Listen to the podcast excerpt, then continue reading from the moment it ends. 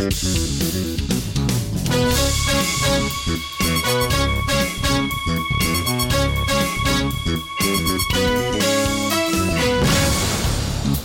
and welcome to another episode of the Tech.eu podcast with myself, Neil Murray, and Roxanne Varza. Hi, Roxanne. Hi, Neil. So, this week we will cover the record funding that was raised by European startups in Q1 of this year. We'll take a look at two new funds for Europe, both Accel Partners' new fund and another fund dedicated to Luxembourg based startups. We have UK startup Playbrush, which has developed a kind of funny game controller toothbrush type device. Take a look at that. Our editor Robin catches up with French startup Drivy and their car sharing platform. And finally, we'll wrap it up with a look at the Baltics and the rush to become the startup capital in that region. So let's get started with record funding that was raised in Q1 of 2016 by European startups. I was really just blown away when I saw this number. It's 4.8 billion euros and it's up 60% from the same period last year. It's up 44% from last quarter it just sounds insane. I don't know, Neil, did you have this reaction too? Yeah, definitely. I mean, the one thing that stood out for me with the amount was that, like, I remember, if I mean, even as like last year or year before that, it was, oh, will will Europe pass 10 million in a year? You know, for the first time in funding. I, it was either last year or year, it's probably the year before last. So to raise 4.8 billion in a quarter alone really shows actually is a good demonstration of kind of how fast the European investment scene is heating up. I mean, to get half of that amount in a quarter, I mean, it's it's twice as fast essentially. So yeah, it's two times the speed it was just you know 18 24 months ago so yeah definitely a really big number, very encouraging, and it kind of finally puts paid to the myth that you know that uh, you know at least. I don't think that the slowdown has come to Europe yet. I, I, don't even think there's too much of a slowdown in the US. I think there's kind of strong data to suggest that a lot of it is kind of hype or worry or concern and a lot of kind of media driving that. So I think this is pure evidence that there is no slowdown, at least yet. Yeah, I just found it completely insane. Um, if I remember correctly, I think we were at 2.6 billion for all of 2015, but I could be wrong on that. But it just, it, the number just blew me away. So this was raised across 790 deals. There were some rather large rounds of funding that kind of skewed the data as always happens. So Spotify's debt round, Africa Internet Group raised 300 million. Skyscanner had a big round. So those were amongst the top three deals. The most active investors in terms of number of deals done. I love this. This is this is hilarious. BPI France, which is a public funding vehicle in France, is essentially leading that list ahead of Index and then followed by also German fund HTGF, which we covered last week with regards to their investment in Bitwala. In terms of number of deals done, also I was like really struck. Uh, France ranked first, ahead of both the UK and Germany. I think this is a first ever for France. But in terms of amount raised, obviously that comes to something probably a little bit more what we'd expect.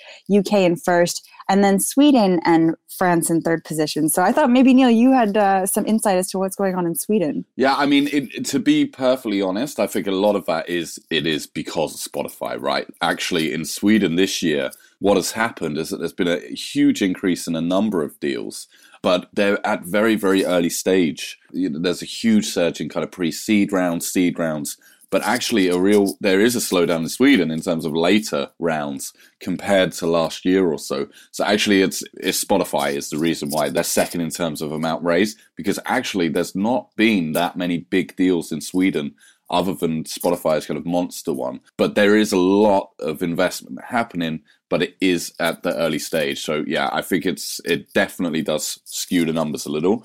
Talk about skewing the numbers on Spotify though. One thing I think is is very European and very different to kind of how America looks at things or the Valley looks at things is, you know, the US says, oh, we've raised X billion, whatever, this quarter but they don't say, oh, but one or two billion of that was from Uber.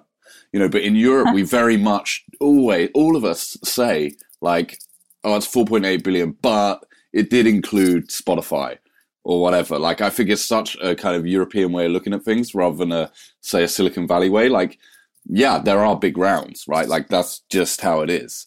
So I think it is weird how, how we kind of focus on, well, if you took that away, then it wouldn't be so good because they certainly don't do that in the Valley. And I think it's just, you know, that's just part and parcel of the game, right? Like some companies are going to raise massive rounds and then that contributes to the number. Of course, it skews the data and that's kind of, you know, that's a, a, an annoyance for, for people like us who are kind of trying to analyze what's going on. But I certainly don't think we should be making any excuses for oh, but it did include Spotify's massive round. At the end of the day, they raised one billion, no matter how, as we talked last week, no matter what the terms of the deal were. Spotify raised a billion, Europe raised 4.8 billion. You know, those are facts. Yeah, I have to agree with you, actually. I think you're totally right when you make that Uber comparison. The states, they don't communicate in the same way that we do. So, coming back to the data, the UK alone raised over 1 billion euros. That was in 122 deals. We have France that closed 135 deals. So that's just to give our listeners kind of a look at to actually how close these countries are in their numbers. So this is obviously a record for Europe, 4.8 billion. For listeners that want to purchase the full report, and I definitely encourage them to check it out. It's available on tech.eu for 99 pounds or 124 euros. So now, as we continue talking about funding, we have two new funds in Europe that people should pay attention to. First, Accel Partners in London has just announced a new 500 million fund. This is essentially similar to their previous fund sizes, putting Accel amongst the largest funds in Europe. I think there's really no surprise there.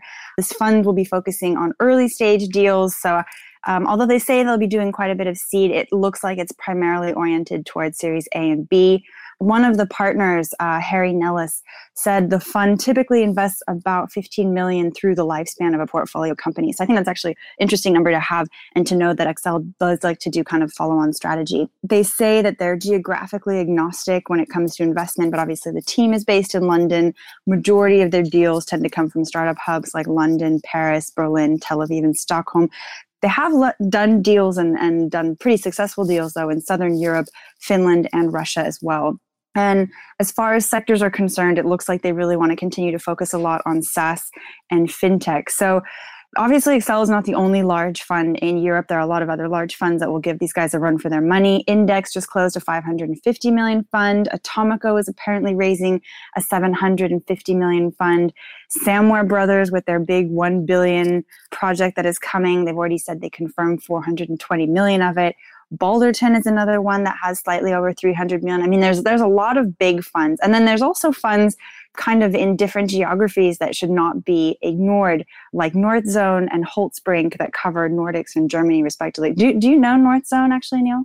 Yeah, I know I know them fairly well, and, and also they're quite interesting in, in terms of all of this as well because they've you know traditionally covered the Nordics. They've been a Nordic fund. They now have an office in, in UK as well in London. They have had for for a fair while now, but they've been starting to invest more in the UK, and also they made an investment in Germany this year as well. So they're a fund that are quite interesting because they're one that's had a lot of success regionally, and now they're kind of branching out into new territories.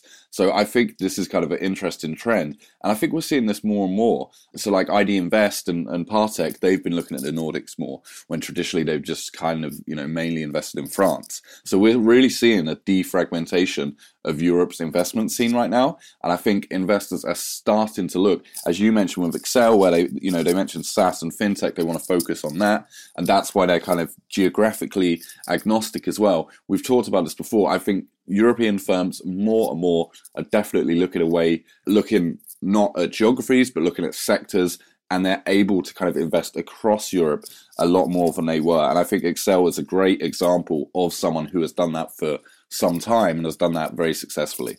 Yeah, and Accel also recently lost one of their partners to Northzone. That was announced on tech.eu back in December. So, another fund, though, that I think European startups should pay attention to is a Luxembourg focused fund. Expon Capital has launched 20 million digital tech fund that's dedicated entirely to startups in Europe's seventh smallest country. It's obviously at, at, this stage the fund is aiming to make, you know, it's a small amount of investments, about 20 investments over the next six years. But I do think that while it's not a huge fund like Accel I think that, you know, we have still some of these locations that are somewhat underserved by the larger funds. I mean, we talked about even Partech and ID Invest, they're not going to look at neighboring country, Luxembourg, right away. They're going to go to, you know, the Nordics and check it out. So I do like that we have some of these initiatives where maybe larger funds tend not to look. Yeah, I definitely agree with that because, and you know, these companies need to get funded. You know, every country in Europe pretty much has some sort of scene now. Of course, they vary in size, but you know, nearly everywhere has has a tech scene. So you're entirely right. I mean, the bigger funds aren't going to start looking there, but they will start looking there once these. You know, if you have those um, investors in place who are back in the local investors back in the local companies it's all part of kind of building the ecosystem right? I mean it's a very important part. So yeah i definitely think uh, great news for luxembourg to have a fund like that. And i think you know 20 investments over over the next six years it may seem small in terms of what we're used to when we're discussing the bigger guys but you know that's 20 luxembourg companies funded. Um, you know I, I, and i think the, the more local investors get involved in the scene the more chance there are that international investors will start looking at it. So yeah, definitely positive for Luxembourg. Yep, definitely agree with you on that. Now, behold the latest crazy invention. I mean, we covered a few weeks back those pigeons wearing backpacks to track air pollution. This one is maybe a little less crazy, but I still found the project very original. It's essentially a game controller toothbrush for children called Playbrush. So this is a UK based startup that raised 35K at the end of last year on Kickstarter. The product is described as an IoT inspired toothbrush game controller. So I guess kids use a smartphone app to play video games with brushing motions and the app encourages them also to brush their teeth regularly. I mean, I guess it's it's got a, a component part of the device that also attaches to any normal toothbrush so it tracks that activity as well.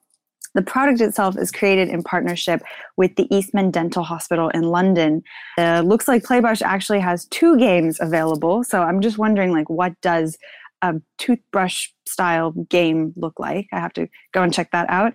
They've just raised another 500,000 to develop more games and to expand on distribution. Now, Neil, I'm wondering, you have kids, is this something that you think children can benefit from? Definitely. I mean, first of all, brushing teeth in a child can be a nightmare um, especially with my youngest, it's like a battle every night. So yeah, I, I think anything that encourages kids to to, to at least uh, open their mouths while we attempt to brush their teeth is definitely a positive thing.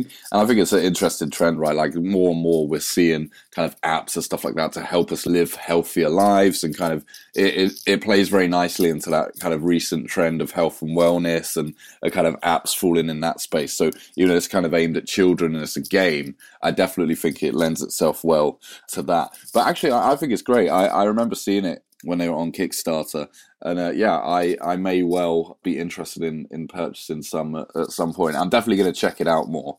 But yeah, no, I, I really like the idea, and I think it will do pretty well actually.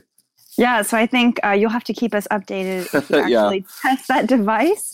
And if our listeners have any other crazy projects that they're working on, really innovative, feel free to reach out and let us know that we can feature it on the podcast.